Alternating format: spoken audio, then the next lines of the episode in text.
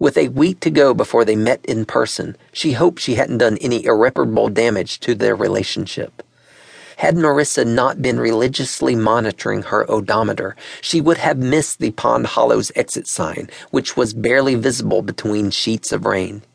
She turned the radio on to drown out the howling wind. This is Zeke with the AU crew. Believe it or not, we're still up here on the hill. It's just after midnight and people are excited. We're already getting the shower of our lives and the meteors haven't even shown up yet. Honestly, I'm not sure if we'll be able to see them when they do, but don't let that stop you from coming up here with us. We're still going to have our Afterglow event all night long, so even if you miss the shower, you don't have to miss the party. Isn't that right, guys? Marissa's speakers vibrated with boisterous cheers. No thanks, I've got better things to do. Marissa gripped the steering wheel tighter and sped up. She was on one of Pond Hollow's few paved roads between her house and the precipice when Zeke began shouting, Well, here they come! This is amazing! No worries about seeing them through the rain! If you're not outside watching this, you need. Marissa screamed. A massive explosion dwarfed all noises from the storm and shook her car. Car alarms echoed throughout the valley. Marissa pulled over and got out of her car to stare back at the origin of the blast. Through steady rain, she saw smoke and flames billowing up south of her below the precipice. The entire wamp appeared to be engulfed in fire. What happened? What's going on?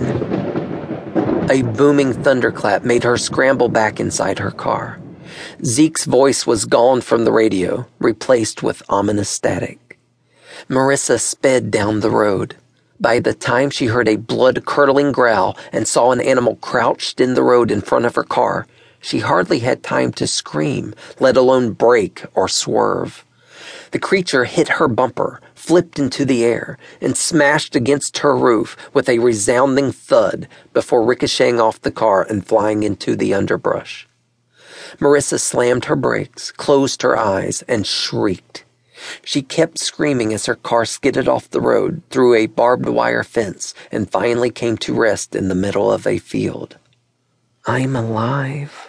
Marissa's shaky hand grasped the car keys and turned off the ignition. Her own erratic breathing and the patter of drizzling rain on the car's roof was all she heard as she took inventory of her condition. Though already sore in places, the seatbelt had protected her from serious harm. I'm alive. She sighed and rested her head against the steering wheel.